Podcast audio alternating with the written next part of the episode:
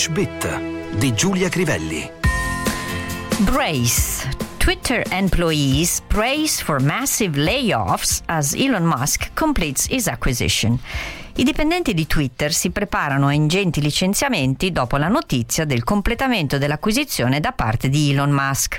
Tra i molti quotidiani a dare la notizia della fine della telenovela sull'operazione Twitter, operazione da 44 miliardi di dollari, c'è stato il Los Angeles Times che avvertiva però del grande problema all'orizzonte, i licenziamenti. La prima parola che ci interessa è brace, voce del verbo to brace, regolare.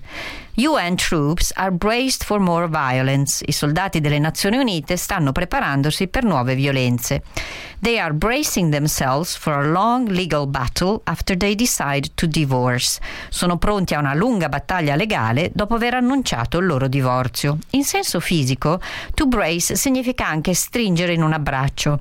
They braced themselves against the wind. Si abbracciarono per contrastare il vento.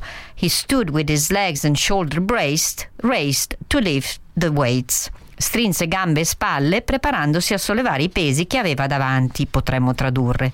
Il sostantivo brace significa anche apparecchio per i denti e il plurale, braces, sono le bretelle.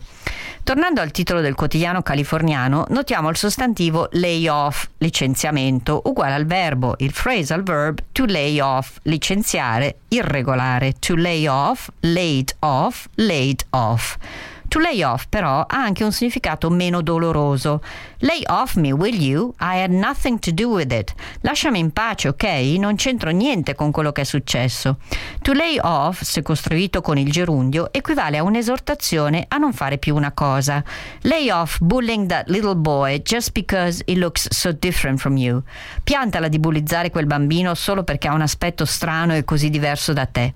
I think you better lay off fatty food for a while. Credo che faresti meglio a rinunciare ai cibi che contengono molti grassi per un po'. To lay è un verbo molto versatile da cui sono formati diversi phrasal verbs. Da solo significa sdraiarsi o essere sdraiato. She laid her baby gently down on the bed. Appoggiò il suo bambino sul letto con delicatezza. That precious cashmere sweater should be laid off after washing it. Quel prezioso maglione in cashmere dovrebbe essere disteso orizzontalmente dopo il lavaggio. The foundations of the shopping center are being laid today. La costruzione del centro commerciale inizia oggi oggi. To lay viene usato anche per gli animali che depongono uova. New laid eggs sono le uova appena depo- deposte. The cuckoo lays its eggs in other birds' nest. Il cuculo è un uccello che depone le sue uova nei nidi altrui. To lay down significa anche appoggiare, abbassare. She laid the book down on the table. Appoggiò il libro sul tavolo. Both sides were urged to lay down their arms. A entrambi viene chiesto di abbassare le braccia, usato anche in modo figurato per dire di smettere di combattere e di imbracciare le armi.